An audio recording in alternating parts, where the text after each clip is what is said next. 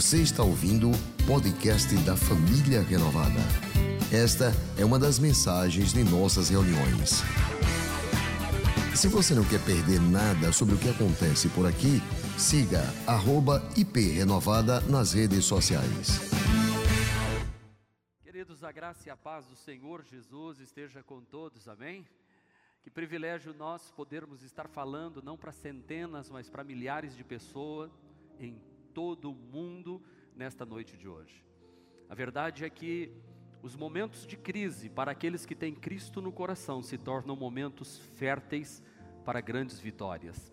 Eu tenho certeza que esta está sendo uma noite memorável e o início de uma história muito linda, não apenas da família renovada de Aracaju, mas para todo o arraial renovado da Igreja Presbiteriana Renovada do Brasil, que está agora correndo, se preparando para fazerem os seus cultos online e trabalhando nesta área.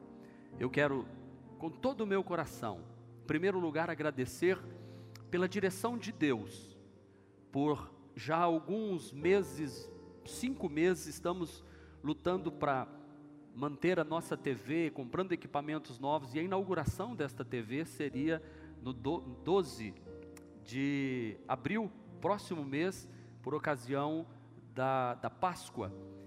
Mas fomos surpreendidos com este vírus que está alcançando o mundo. E a TV da Família Renovada chega em boa hora, então minha gratidão a Deus por nos ter dado esta direção e colocar conosco um time de pessoas prontos para fazer isso. Nossa TV está montada, a glória, a honra, o louvor ao Senhor Jesus, a todos que investiram o seu recurso financeiro, investiram oração, tempo, dedicação, Pessoas viraram noite aqui na igreja para que tudo desse certo e hoje nós estamos aqui cumprindo as diretrizes dadas pelo governo, pela prefeitura e, acima de tudo, também a Igreja Presbiteriana Renovada do Brasil, através do nosso presidente, da diretoria executiva, da qual tenho a honra de participar, e mando um abraço a todos, que também determinou que os nossos cultos fossem transmitidos e as reuniões fossem suspensas até segunda ordem. Estaremos neste primeiro momento, como já foi falado pelo pastor Jéter e pela pastora Cláudia, até o dia primeiro do próximo mês, e aí então daremos outras é, diretrizes para a igreja. Eu quero hoje falar sobre a fé que mantém a paz nos momentos de crise. Estamos enfrentando uma crise sem precedentes em todo o mundo. E eu fui olhar para a Bíblia Sagrada na carta aos Hebreus, que fala dos heróis da fé e fala sobre o que é fé e, e dá uma narrativa, e eu me detive no primeiro versículo e nos últimos versículos deste capítulo. Começa assim Hebreus, capítulo de número 11, versos 1 e 2. Ora, a fé é a certeza daquilo que esperamos e a prova das coisas que não vemos. Pois foi por meio dela, da fé, que os antigos receberam bom testemunho. E eu busquei uma outra tradução, que é a NBV em português, que diz assim: que é fé? Que é fé? Fé é a certeza, é a certeza de que o que nós esperamos está nos aguardando. Olha que lindo. Fé é a certeza de que o que eu estou esperando está me aguardando. E é a prova de que existem coisas que eu não estou vendo, não estou percebendo, que estão um pouco mais adiante de nós. Pessoas em tempos passados deram bom testemunho da sua fé. A carta aos Hebreus, capítulo 11, nos convoca a corrermos a nossa corrida cristã nos momentos dos embates mais difíceis da nossa vida, sem desistirmos. Porque na arquibancada, aonde nós estamos nesta pista de corrida, estão os heróis da fé do passado, que saíram em direção àquilo que eles não viam, porque estavam aguardando aquilo que Deus havia prometido a eles, independente das circunstâncias, e estes estão lá na arquibancada, como Moisés, Noé, Abraão, Gideão, Davi, e tantos homens do passado que souberam atravessar momentos difíceis. na verdade, a Bíblia Sagrada é um livro de relato de escravidão, de história de dificuldade, de dor, de perseguição. O, o povo de Israel passou mais de 400 anos sendo escravo no Egito. Judá, Israel do Sul, passou 70 anos no cativeiro babilônico. Houveram perseguições tremendas dos servos de Deus. Após a morte de Jesus, a igreja que nasceu numa pujança muito grande, foi perseguida, foram jogados nas arenas, foram devorados por leões. A Bíblia é um livro que fala de sofrimento. É, é, é, a Bíblia, de capa a capa, mostra-nos homens sofrendo. A Bíblia diz que mulheres receberam seus filhos que vieram da morte e outros que não quiseram a liberdade para poder ter uma, uma glória, uma experiência maior ainda após a morte. E muitos, muitos aguardavam com fé o que Deus havia prometido, mas não receberam o que eles aguardavam e eles mantiveram bom testemunho diante de Deus. A Bíblia é um livro que fala de sofrimento, mas a Bíblia é um livro que também fala de esperança, porque ela sempre aponta, sempre aponta para o, o ressurgimento de uma nova história, de um novo momento. Era o momento da crise que nasce as possibilidades. Por isso, na noite de hoje, eu quero falar ao seu coração de forma especial, querido. Que há possibilidade sim de vencermos, de avançarmos. Por isso, o tema da mensagem de hoje é um tema que vai para o teu coração e diz o seguinte: a fé tem que fazer com que o seu coração permaneça em paz neste momento de dificuldade que todos nós enfrentamos. Porque nós, nós, nós nós temos que atravessar as tragédias, os sofrimentos, as dificuldades, numa atitude de fé verdadeira diante de Deus, para manter a paz no nosso coração. Nós precisamos ter esta fé em Deus firmada, é agora, é nesse momento em que a gente tem que descobrir novos caminhos. Como eu disse ainda há pouco, quando é que eu teria a oportunidade de pregar aqui para uma igreja vazia que comporta quase 1.500 pessoas, as cadeiras, 99% das cadeiras vazias, e eu estar pregando aqui para um número maior do que esta igreja comporta numa noite de quarta-feira, porque o Brasil está recebendo a palavra de Deus. Isso nasceu por causa de uma dificuldade que surgiu no mundo, mas a fé, a esperança manteve o nosso coração em paz e nós falamos: há uma maneira de mudar este quadro, há uma maneira em Deus de nós revertermos o quadro, e eu tenho dito isso desde o início desta grande crise. Foi na cruz do Calvário que Jesus esmagou a cabeça da serpente. Então vamos virar o jogo. A igreja não ficará de portas fechadas, porque a igreja não está presa a quatro paredes, a igreja não pode estar presa, não. Aonde estiverem dois ou três, disse Jesus, reunidos em meu nome, ali eu estou no meio deles. E hoje não são dois ou três, são milhares de pessoas reunidas no nome de Jesus neste momento. E Ele está entre nós, Ele está neste momento, em qualquer lugar do mundo. Se olhar, olhar para o céu agora, ou você verá a lua e as estrelas, ou você estará vendo o sol. E este sol que está lá em cima, e esta lua e as estrelas que estão lá, aponta que existe um Deus que está no controle de todas as coisas. E que nós não precisamos ter medo do que vem pela frente, porque a nossa fé deve estar firmada no Senhor. Nós precisamos de uma fé num Deus que tem a capacidade de nos fortalecer para enfrentar os momentos de crise que temos diante de nós. Porque fé não é ausência de problema.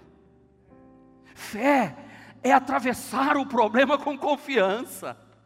Fé não é não é ter, como diz numa linguagem eh, da aeronáutica, céu de brigadeiro, ou dos marinheiros, um, um, um mar de, de de almirante. Não.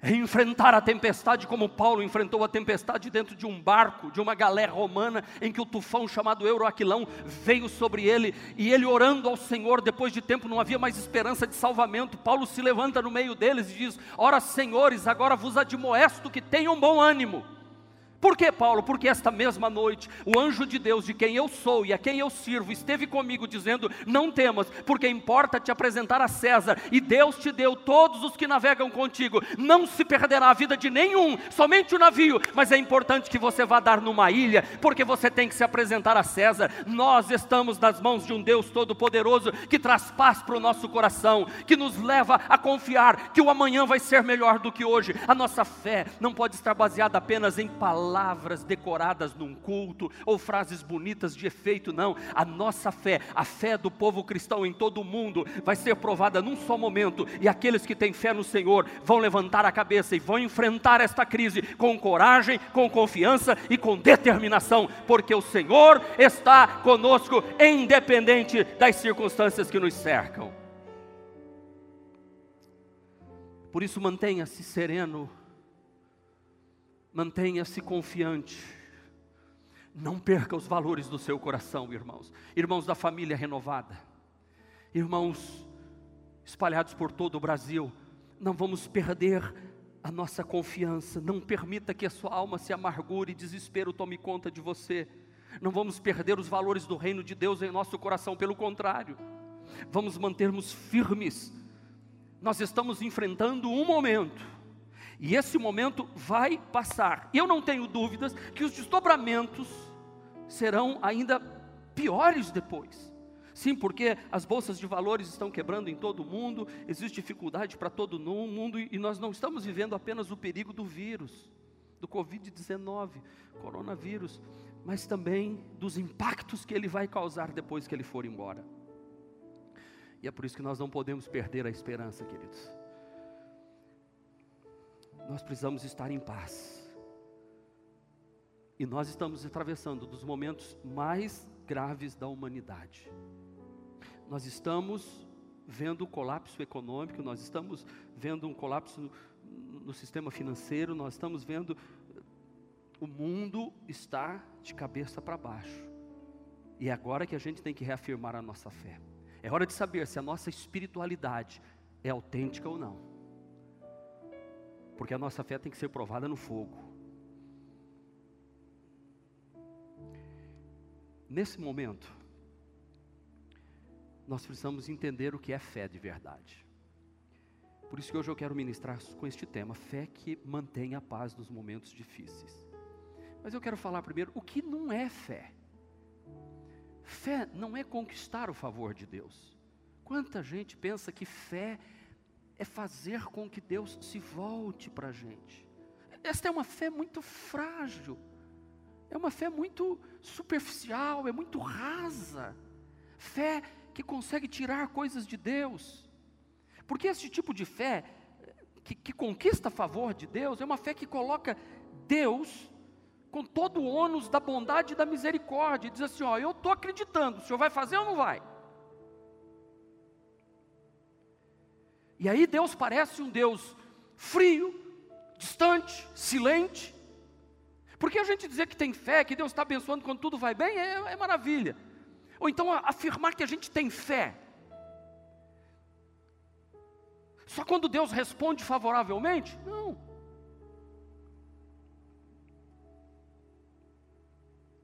Nós não servimos a um Deus distante que, como um relojoeiro que fez um relógio, deu corda e, e deixou ele ir em frente. Não.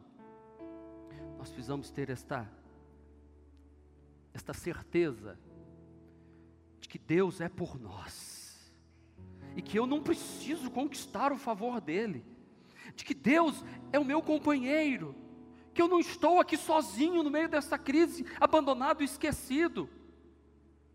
E eu não tenho que ficar aqui tentando acordar ele, como o profeta Elias disse aos profetas de Baal.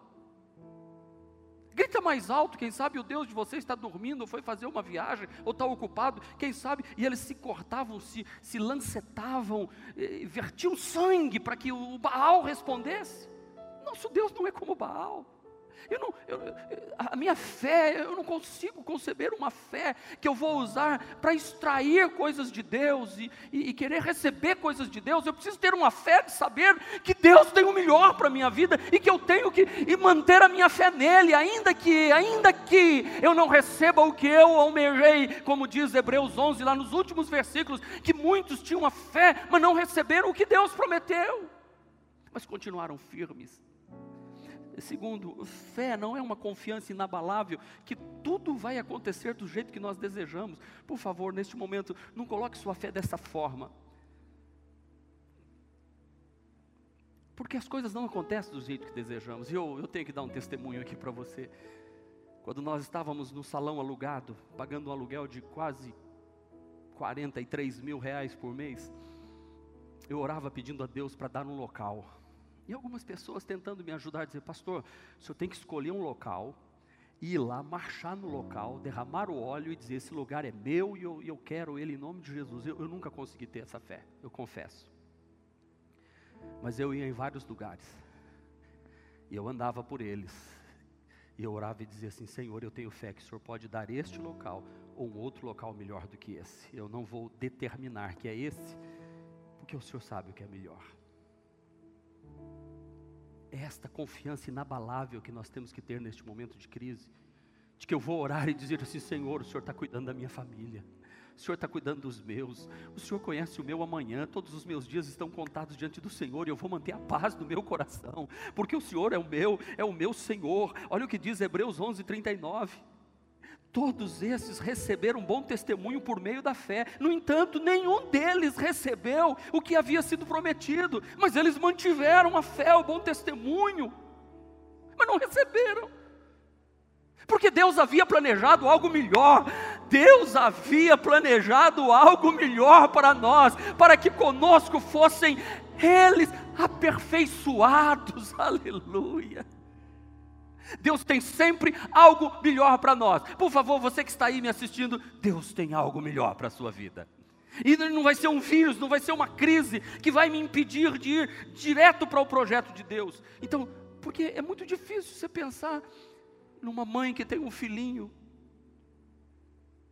ou num filho que tem um pai ou um avô que está acometido do vírus, e ele está orando com fé, dizendo: Senhor, eu tenho fé que ele vai ser curado, e de repente ele não é curado parte. Como muitos irmãos perderam familiares, não por essa questão, mas por outras, por acidente, por um infarto, por um, uma doença, um câncer, mas tinham fé, mas não aconteceu do jeito que eles queriam. A fé é, é olhar para tudo isso e dar bom testemunho de que eu continuo acreditando em Deus, mesmo não vendo os milagres acontecendo do jeito que eu gostaria. Isso, isso é, isso é fé. É acreditar que Deus tem o melhor. Porque o Senhor Jesus, ele tinha uma fé perfeita.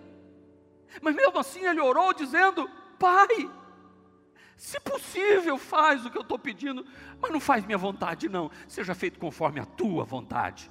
E é isso que a Bíblia Sagrada nos ensina. Aí você pode estar aí do outro lado dizendo: então para que orar, pastor? Para que, que eu devo orar?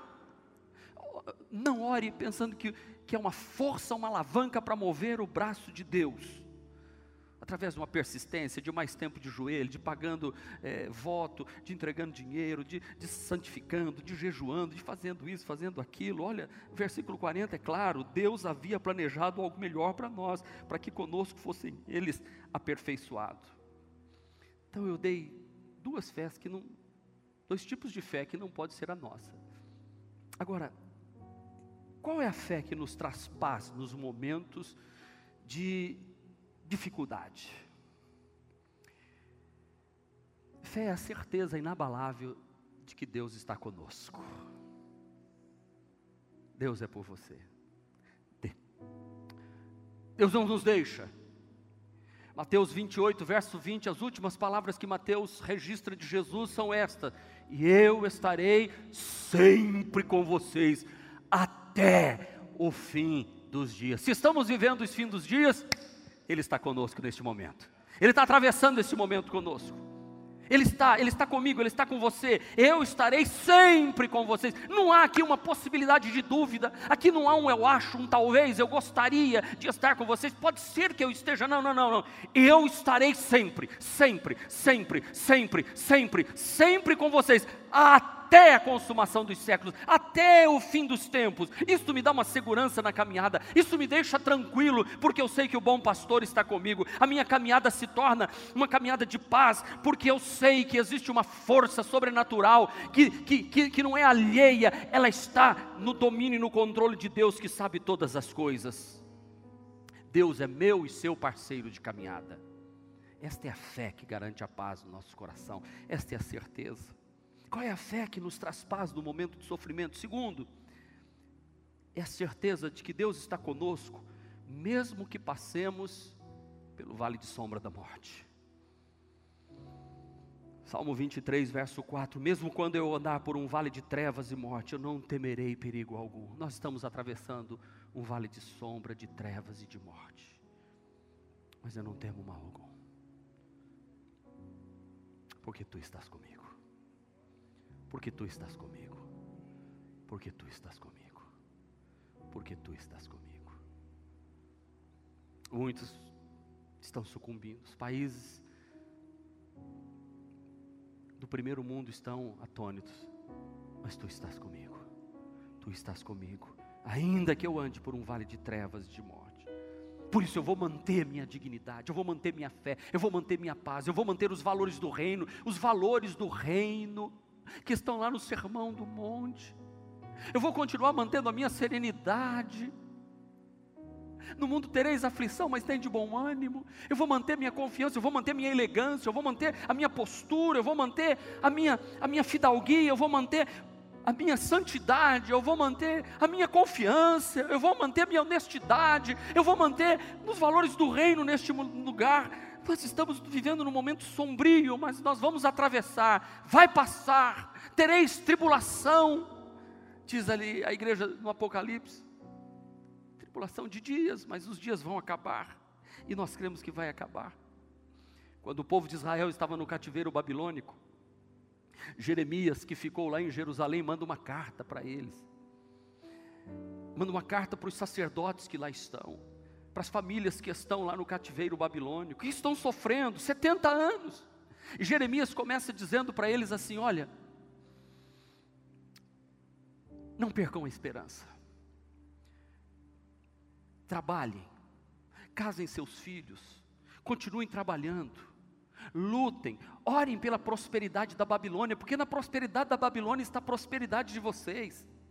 Continuem firmes, não desanimem, construir, construam casa, habitem nelas, plantem jardins, comam seus frutos, casem, tenham seus filhos e filhas, escolham mulheres para casar com eles, multipliquem e não diminuem, busque a prosperidade da cidade. E aí o verso 10 diz assim: Assim diz o Senhor, quando se completarem os 70 anos da Babilônia, eu cumprirei a minha promessa em favor de vocês e trazê-los, de trazê-los de volta para este lugar, sabe? Porque sou eu, eu, Deus está dizendo para você e para mim, sou eu que conheço os planos que tenho para vocês, diz o Senhor, planos de fazê-los prosperar e não de lhes causar dano, planos de dar-lhes esperança e um futuro. Este é o plano de Deus para mim, este é o plano de Deus para você, este é o plano de Deus para nós, este é o plano do Senhor para a sua igreja e para o seu povo.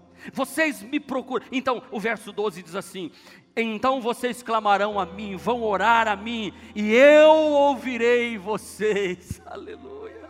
Deus está ouvindo a nossa oração, Deus está ouvindo. Vocês me procurarão e me acharão quando me procurarem de todo o coração, e eu me deixarei ser encontrado por vocês, declara o Senhor dos exércitos. Deus está à sua disposição, pode orar. Deus não está brincando de esconde, esconde com você, nem está silente, você não precisa de sinal, você não precisa de nada, você só precisa confiar e dizer: não importa o que aconteça, a minha fé e o meu amor estão firmados no Senhor. Não me abalo, não me abalarei. Eu falei sobre fé até agora, mas e a paz? Como é que eu posso manter a paz nesses momentos difíceis? Põe isso na sua cabeça, enfrente esta crise sem culpa. Pare de se culpar, pare de culpar A, B, a China, isso, aquilo, culpar, culpar. Fique sem culpa, e sem culpa principalmente para você, porque esse elemento da culpa nos constrange. A pior coisa que existe é uma pessoa se achando culpada de algo quando está atravessando um momento difícil. Poucos dias eu visitei uma irmã que sepultou o marido, e por ela estar tão frágil enquanto o marido estava doente, não pôde começar a fazer um tratamento de um câncer no intestino. E depois de sepultar o marido, eu a auxiliei, porque ela já estava quase desmanhando. Ela disse: Pastor, agora eu tenho que começar uma quimioterapia para vencer um câncer. Será que eu fiz alguma coisa errada, pastor? Eu disse: Não. Todos nós enfrentamos os momentos difíceis da vida. E o que a senhora menos precisa agora é de culpa. Porque muitos religiosos, quando veem alguma coisa acontecendo, é culpa, culpa, culpa, culpa, culpa. Não, não. Deixa eu dizer algo para você: você é um filho amado do Pai. E a Bíblia diz que todo escrito de dívida que era contra nós, Jesus rasgou esta cédula e a cravou na cruz do Calvário. Não há mais dívida a ser paga. O sangue de Jesus nos purifica de todo o pecado. Nós não servimos a um Deus que está nos punindo, nos castigando. Não, Deus está olhando para nós e dizendo: Eu vou abençoá-los no meio da crise. Mantenham a fé e não se sintam culpados por nada. Agora, se você está errado em alguma coisa, se conserte. Pare de apontar a, a culpa para A, para B, ou para C, ou para você mesmo. Quando a gente atravessa os momentos difíceis, sem essa voz de acusação nos nossos ouvidos, nós enfrentamos com galardia. Eu me lembro do doutor Jamil, meu sogro, que foi presidente da Igreja Renovada. Ele dizia assim: Eu sou um canceroso que vivo o milagre de Deus. Ele dizia: Eu não estou curado, mas eu vivo um milagre a cada dia. E Deus tem me abençoado. E presidiu a Igreja Renovada do Brasil por alguns anos, fazendo quimioterapias, alguns anos, alguns anos. Porque mantinha a sua fé e a sua confiança no Senhor. Assim que deve ser um filho, uma filha amada de Deus, sabendo que Deus está com ele. Ainda que a vida tenha trazido circunstâncias difíceis, os homens mais usados por Deus na Bíblia Sagrada foram os que mais enfrentaram as lutas e as tribulações mantenha a paz no seu coração. Enfrente essa crise sem culpa. Segundo, acredite que dentro de você está aquele que tem todo o poder, e o nome dele é Jesus Cristo. Dentro de você está o Todo-Poderoso. A Bíblia Sagrada diz: Filhinhos, João nos escreve: Filhinhos, sois de Deus e já os tendes vencido, porque maior, maior maior é aquele que está em vós do que esse vírus que está no mundo, maior é aquele que está, não é lá no céu, não é distante, ele está em mim, ele está em você, ele está em nós, ele está aqui conosco, agora aí na sua casa, onde quer que você esteja, ele está em nós. Acredite que aquilo que você tem dentro de você, esses valores do reino de Deus, esses princípios, ser nascido de novo dentro de você, há, há, um, há um chamado Espírito Santo que veio morar dentro de você quando você confessou a Jesus Cristo como seu único e suficiente Salvador, e Ele não pode negar mais a você, você é filho amado de Deus. Ainda que você seja infiel, Ele permanece fiel. Você só não pode negar a sua fé. É hora de manter a fé. Esse vírus tem um nome: Covid-19, coronavírus. É um nome, como tuberculose, câncer, como nome, lepra, infarto, doenças renais, é um nome. Mas Paulo escreveu assim, Filipenses 2, de 9 a 11. Por isso Deus exaltou a mais alta posição e lhe deu um o nome que está onde? O nome que está acima de todo nome. Para que o nome de Jesus se dobre todo joelho. Olha, presta atenção. No céu, nos céus, os joelhos são dobrados para Jesus. Presta atenção. No céu, o lugar mais puro, mais santo, onde Deus habita, ali todos se curvam a Jesus na terra, onde estamos nós, os seres humanos, onde estão as doenças, onde estão os acidentes, os ladrões, os assassinos, aqui todos têm que se dobrar para Jesus.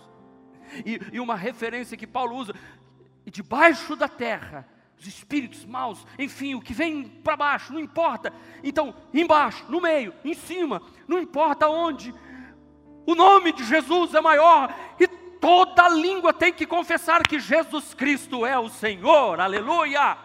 É este que nós servimos, então vamos manter uma fé que vai nos trazer paz no coração neste tempo difícil, neste momento de enfermidade, no momento de dor. Exercite sua fé hoje, com paz no seu coração. Meus irmãos, crer, eu concluo dizendo que crer é um recurso que a fé tem para enfrentar momentos difíceis da vida com paz no coração. Que você, todos nós, atravessemos estes momentos difíceis com esta fé inabalável no Senhor. Eu quero fazer uma oração por você enquanto Nosso ministério de louvor se prepara para cantar. Aonde quer que você esteja agora, você pode também confessar Jesus como seu Salvador. Você pode entregar sua vida a Ele e dizer: Eu confesso Jesus como meu Senhor e Salvador.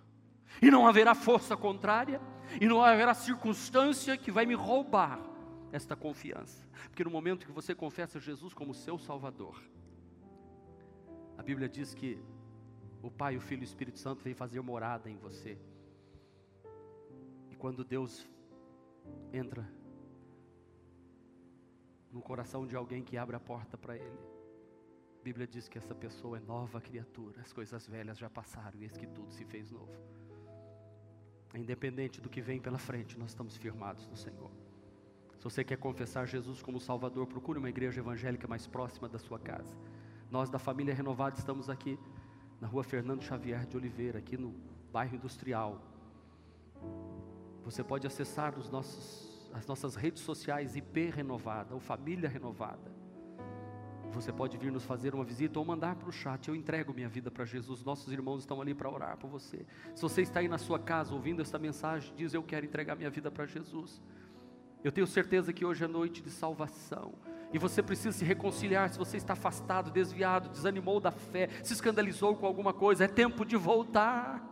Lembre-se das virgens, cinco virgens loucas que não tinham reserva de azeite. O noivo veio e levou as que tinham azeite. Hoje é noite de você dizer: Me perdoa dos meus pecados, eu me arrependo e eu confesso Jesus como meu Salvador. Se você quer fazer esta oração comigo, ore assim dizendo: Pai, em nome de Jesus eu recebo nesta hora a salvação que Cristo me dá pela fé.